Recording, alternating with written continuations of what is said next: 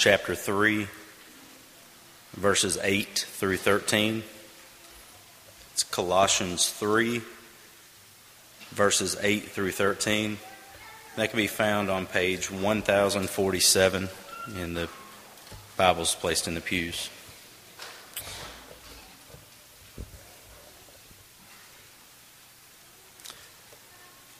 But now you yourselves are to put off all these: anger, wrath, malice, blasphemy, filthy language out of your mouth. Do not lie to one another, since you have put off the old man with his deeds, and have put on the new man who is renewed in knowledge according to the image of him who created him, where there is neither Greek nor Jew, circumcised nor uncircumcised, barbarian, Scythian, slave nor free, but Christ is all and in all. Therefore, as the elect of God, holy and beloved, put on tender mercies, kindness, humility, meekness, long-suffering, bearing with one another and forgiving one another, if anyone has a complaint against another. Even as Christ forgave you, so you also must do.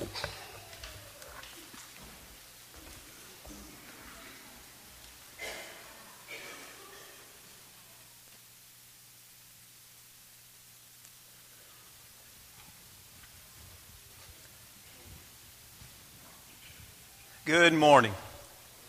It is good to be together this morning. If you're a guest, again, we welcome you. It encourages us that you're here, and we want to be an encouragement to you. It's nice that summer is winding down. It's been a great summer. Several of our kids are back in school. Others have started, especially those in college, have just started this week or next week. And we want to be mindful of all of our young people. We want them to go with God.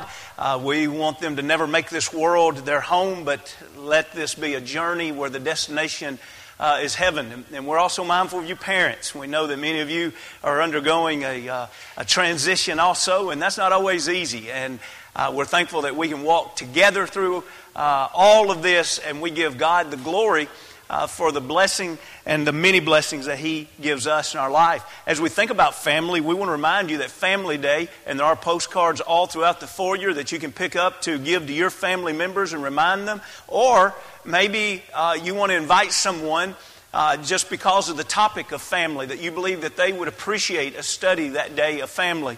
And so Family Day will be September 25th, so it's still several weeks away, but we want you to be marking that and also be mindful about who you can invite part of that. We're glad to also be able to announce to you that our directories are in, and we'll be passing those out tonight. And if you're unable to be here tonight, we'll let you know next week how you can pick that up sometime next week. But tonight we'll begin making the directories available, and they will be passed out in the room behind the library, behind the elevator in the library, that room there tonight. And so each family can stop by and pick up one of those directories for each family.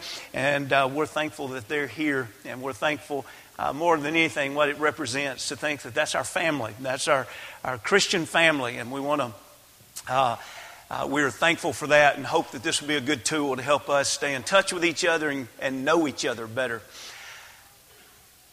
Also, as we think about simple kindness, it is wonderful to think about the many hundreds and hundreds of good deeds that have taken place this week. And I'm sure several of you have gone online. I was reading last night, and one individual stated several things that they tried to do to give out all of their cards this past week, and it was amazing. One of the unique things was this individual's at a workplace where somebody has to be on call 24 hours a day, and so this individual took and they were on call for all of their coworkers all week. They took everybody's shift all week, and several other things that they mentioned that they were doing. And then another was really honest, and I think reflects a lot of what many of us deal with. And that individual said, I want to at least by Sunday to have one kindness card passed out. Said, the kindness part, doing the kindness deed is easy. It's giving the card that's hard. And it really is. It's a transition of thought to say, I'm not going to take the credit for this. But I'm glad to give God the credit, to give God the glory for this. And I want you to know this is all about God. It's not about me. And it's definitely a growth process, and it's a stretch of comfort. And we don't want to become pharisaical. There's nowhere in the Bible that says you have to give a kindness card. But the principles both are there. It's not an option for Christians. We must be kind. and it's not an option for Christians. We're to give God the glory for that. And so this is just one way that's a very good way to give God the glory in that. Of course, we want to emphasize kindness all year long. We want to figure out ways in our day-to-day life to give that kindness to others and give God the glory. You know, the word icon has become a very, very common and even just a household word. Even though it's been very active in the English language since the 15 or 1600s, it was really in 1982 when it first began to be used as a computer term that it seemed to become a very common word among us in, of course, the English language, but especially in the U.S. For example, if I show you the word "you" and then "tube" with the word "tube" with a red background, you don't sit and wonder, well, what is that about? You know that is a link to where you can see many videos. When you see a capitalized W in blue with a white background, at a glance, you know that's a Word document. Or if you see the lowercase e with a sphere around it, you know that's Internet Explorer. But you know, if you really wanted to catch me there, you'd say, "Preacher, that's not right. It's not right, is it? Those are only icons. That's not Internet Explorer. That's a resemblance. That's a likeness of Internet Explorer that is a shortcut. It's a hyperlink to say, if you click here, I can get you to Internet Explorer. If you click on this icon is not really the Word document, but I can quickly take you to the Word document." In other words, the icon is an image of, it's a likeness of, it's a resemblance to get us to what is real. What is the Word document? Where is it? How can I get there? Here's a shortcut. Today, I want you to see two things from the Word of God, and it's beautiful. And what we're going to look at, I promise you, we're only looking at the surface. You can trail this deep into the Scriptures, and you can see this over and over, Scripture after Scripture. I'd like to emphasize it this way. I'd like for you to see today, there's two things that we need to see from the Scriptures. And this is elementary, but if we can understand it and live it, it will make all the difference in our life. I want you to imagine that there is a carpenter that you know well, and that carpenter makes furniture.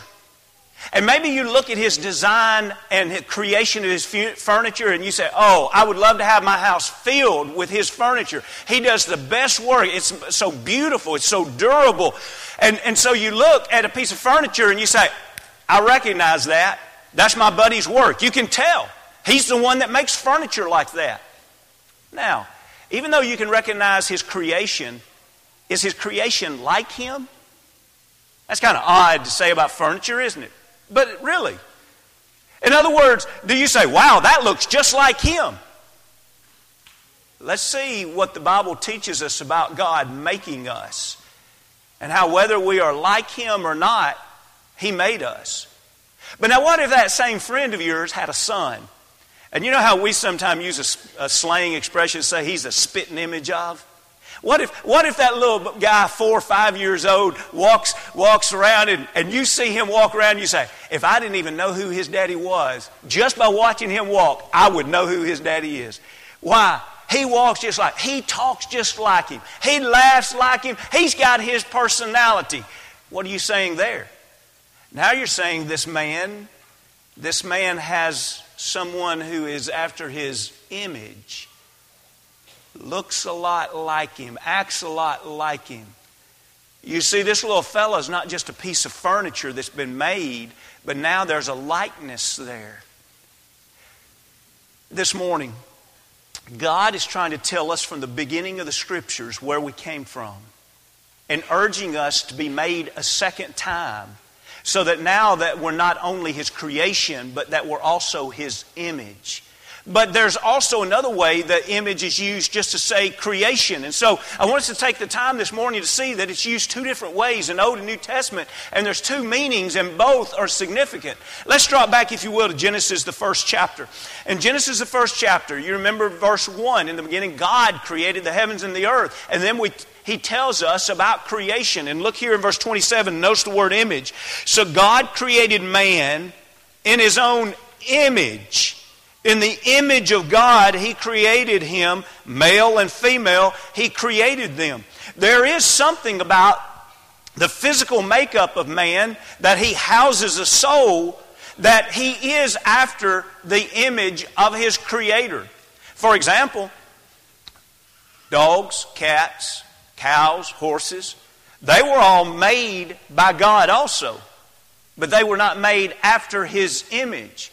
When we go to the 2nd chapter in verse 7, we see what makes us after His image. Look there where it says, "And the Lord God formed man of the dust of the ground, and He breathed into his nostrils the breath of life, and man became a living being." Well, you say, a dog is a living being, but not like this. This living being has the breath of life. Man has a living soul that has been instilled in him. And so therefore, man is like God. He will live throughout this earth, and then when the soul is through with that body, man will live into eternity, as God is not bound by time. Man is given an existence that's not bound by time either. Now, that's not true of the animals. So what's the point? The point is, we are God's creation. And even within our physical aspect as mankind, we reflect an aspect of God in the eternal existence that we will have after this life. And when we lose sight of that and we do not know who God is, and be turning, if you will, to Romans, the 1st chapter, and be listening to this transitional thought here. When we lose sight of who God is, we always trail similar paths. For example, and I don't want you to think that I'm saying it's exactly alike. I just want to give you two parallel thoughts here of an illustration. You know, the PETA organization, the idea of, hey, let's stand up and let's not let animals be abused. That's a very good thing. But now what happens when animals get to be raised to an extreme that God has not raised them? What's going to happen there? What will always happen there will be, at the same time, God will be lowered. Listen, I can't raise creation beyond what creation ought to be raised without lowering God down to where God ought not be. And so what has happened within this organization? Just yesterday on MSN.com, now their latest campaign ad is going to be a porn site. Now, isn't that interesting? What's happening here? Let's raise the worth or the value or the estimation of animals to where they're becoming very similar to a type of God, lowercase g. And at the same time, let's get off into immorality. What happened in Romans, the 1st chapter? We don't have time to study this, but if you're not familiar with it, you ought to study the rest of Romans 1, beginning verse 18, 19, 20 through there. You know what happens? They lowered God.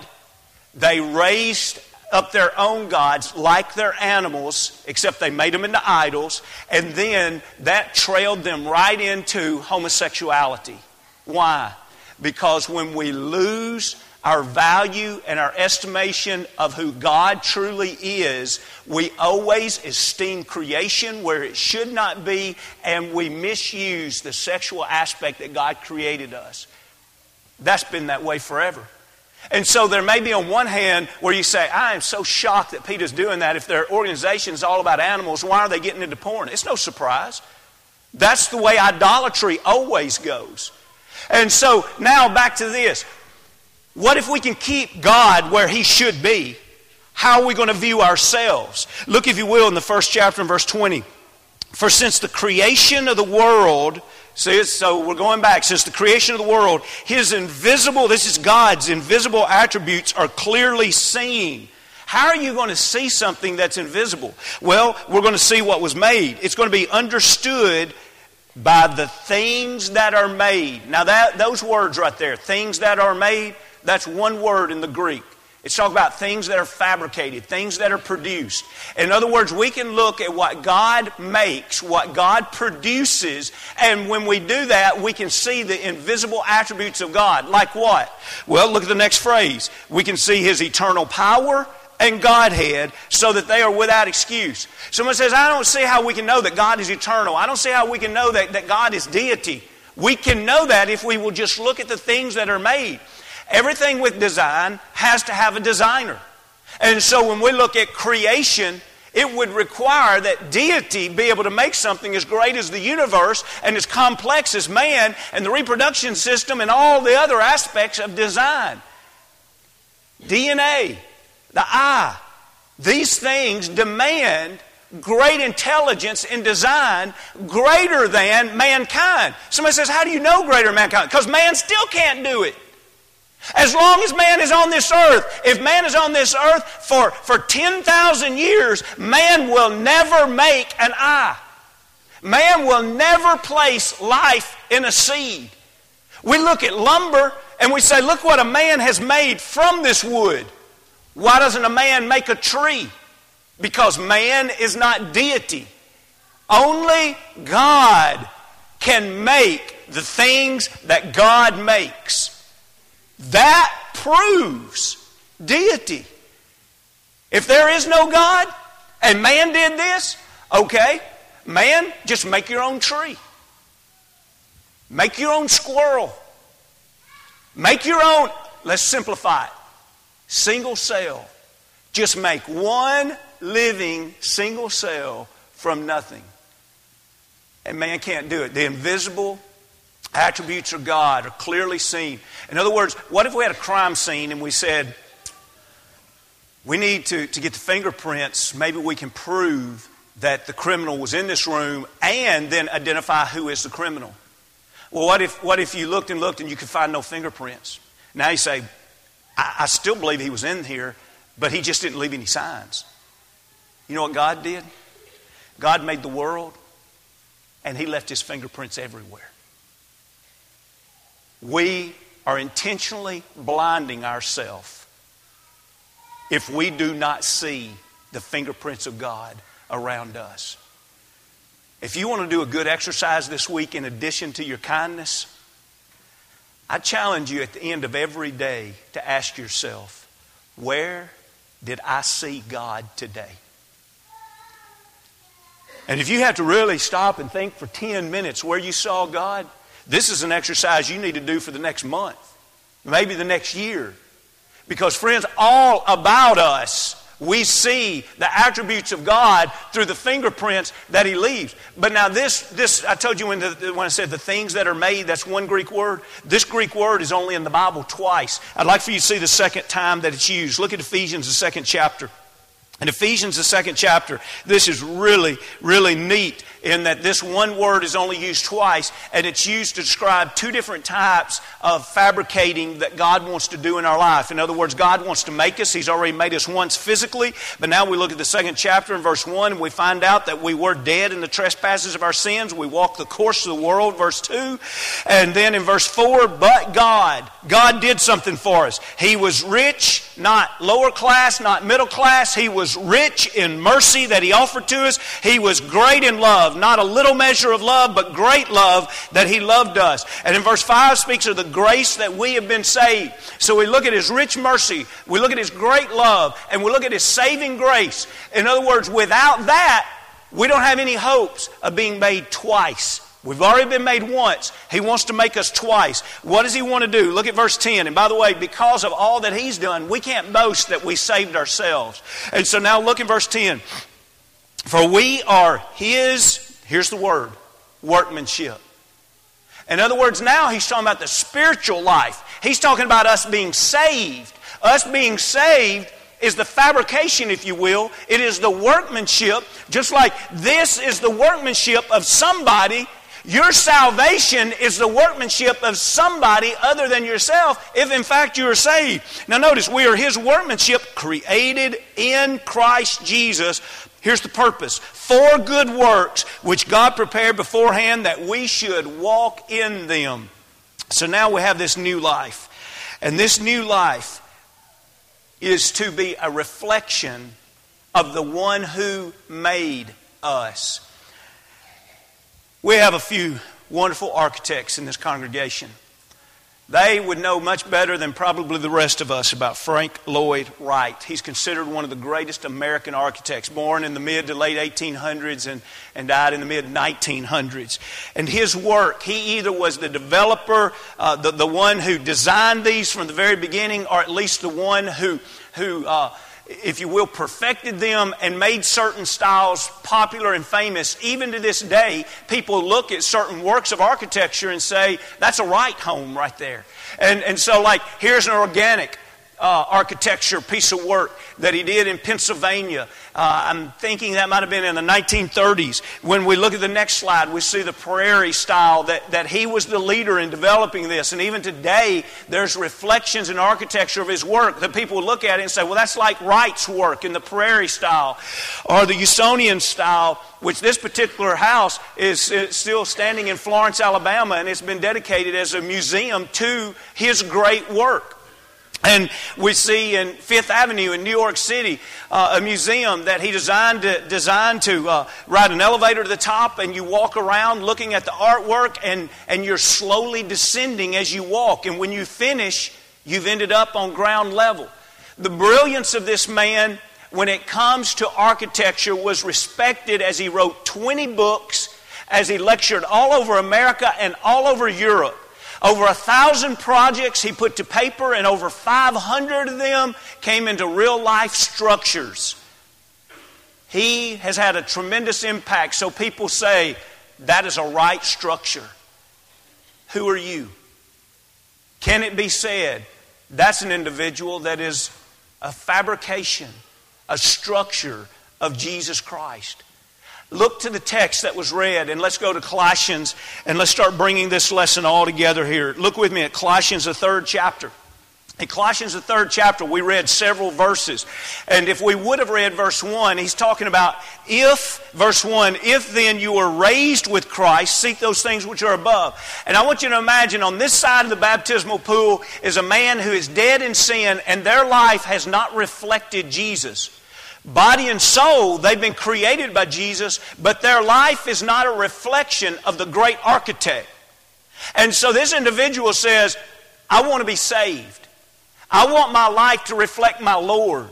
And so this individual repents of sins and confesses that Jesus Christ is Son of God. And they are immersed. Now I want you to imagine, they are risen now. Now they're saved. Their sins are washed away. But now they are an image of Jesus, or at least they're supposed to be. Notice how he says this, again, just in verse 10, that we could study this whole paragraph reveals this, but we don't have time. Look at verse 10. And have put on the new man. See, there's a new creation who is renewed in knowledge. Remember Romans 12:2? Don't let the world build you. Do not be conformed to this world. Be transformed from a caterpillar to a butterfly. Metamorphosis, be transformed. In other words, God will transform you. Christ will transform you. Romans 12:2, be not conformed to this world, be you transformed by the renewing of your mind. And so here he talks about that knowledge. And he says, according to what? The image of Him who created him. And so now, think of this instead of being a piece of furniture, think of this being a person. And someone says, who made this person? They said, Christ made this person. But Christ wants to make this person again so that their life reflects the image of Christ. Think about the people that are in the depths of the world today. They are made by God, but their life does not reflect the image of the one who made them. And so the word image, as we look at this next slide, if I were to tell you, let's read Greek this morning, most of us, starting right here, would say, I can't read Greek. But you know what? I bet we recognize this Greek word. You know what the Greek word for image is? Icon. Isn't that interesting? That's the Greek for image, icon. The word we use today in English literally came from the Greek. We are to be an icon. We are to be a resemblance of, a representation of. It literally could even mean statue. Where you look at a statue and say, look, that is a statue of whoever it is. You fill in the blank. You know, you recognize. Will somebody look at you and say, well, that's a statue of Jesus. In other words, that's a living presence of Jesus. You go to them, they can help you find Jesus. They're an icon. They're a resemblance of. They live it. They're connected to. Now, you know it's hard for me to go to a passage and not elaborate. But I'm telling you, I want to try my best to do this. But If you will really wake up, I want to connect about 5 passages here without hardly any elaboration. And let me tell you what I want you to imagine as you see this. I want you to imagine the sun, the moon, and let the moon be you, and the earth. You remember when you were a child, the first time you learned in science class or somebody older than you told you that the moon was really just a reflection? I didn't buy that the first time somebody told me that. I lived out in the country where the moon was almost bright as the sun. You know what I'm saying? And I just couldn't believe. You're telling me, I just couldn't believe it. Now I want you to imagine the kind of kindness that God wants us to express. You don't have it on your own. You don't have it.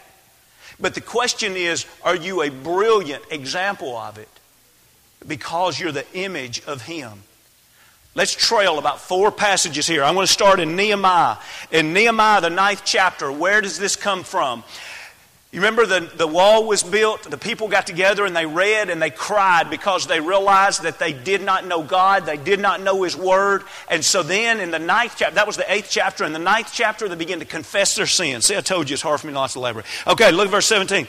They refused to obey and they were not mindful of your wonders that you did among them. But they hardened their necks in their rebellion. They appointed a leader to return to their bondage. Notice this. But you are God, ready to part. Okay, pause there. You are God. He's going to give a description of God. Who is God? And notice what's said. You are God. Here's who God is. He is one who is ready to pardon, gracious and merciful, slow to anger, abundant in kindness, and did not forsake them. Our God, that we're to be after His image, it's a decision we have to make. Are we going to allow God to make us the second time? If so, He is abundant. He is overflowing with kindness. And His kindness, notice here, is oftentimes linked to mercy and to grace and to generosity. Now, let's go to Titus, the 3rd chapter, and see how this kindness was actually sent to us. In Titus 3 and verse 4, he says, but when the kindness and the love of God our Savior toward man appeared. Do what? Kindness appeared? You realize what he's doing in this text? He's literally talking about Jesus coming to this earth, and he calls Jesus kindness. Jesus coming to this earth was kindness. Why? Because it was a gracious and merciful gift that was given to mankind. Now, if we accept that and allow God to change our life, and now we become an image of Him, what are we going to produce? If you want an orange, remember back 2 years ago we studied this series? If you want an orange, can you sit down with orange construction paper and make an orange? Or you have to go back to the tree that can produce the fruit of an orange. Well, let's read about the fruit of the Spirit. You know them, Galatians 5, 22 and 23.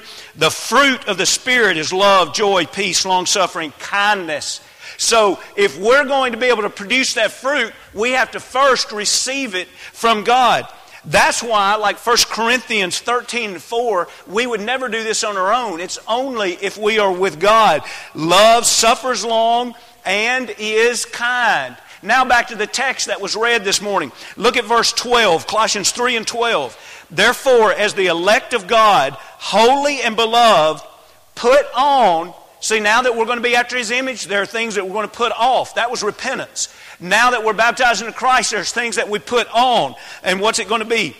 Tender mercies. Notice how mercies and kindness is oftentimes side by side. Tender mercies, kindness, humility, meekness, etc. And when we go to the next slide, we see the verses prior to this in the 3rd chapter, verse 8, 9, and 10. Look down at the end there, verse 10. Put on the new man who is renewed in knowledge according to the image of Him who created him. How can you and I go out this week and not just do kind, small deeds, but how can we show kindness to people that do not even deserve it? That's what the kindness of God is related to, in addition to the kind, simple deeds. It's also related to people that don't deserve it. That's why it's tied to mercy.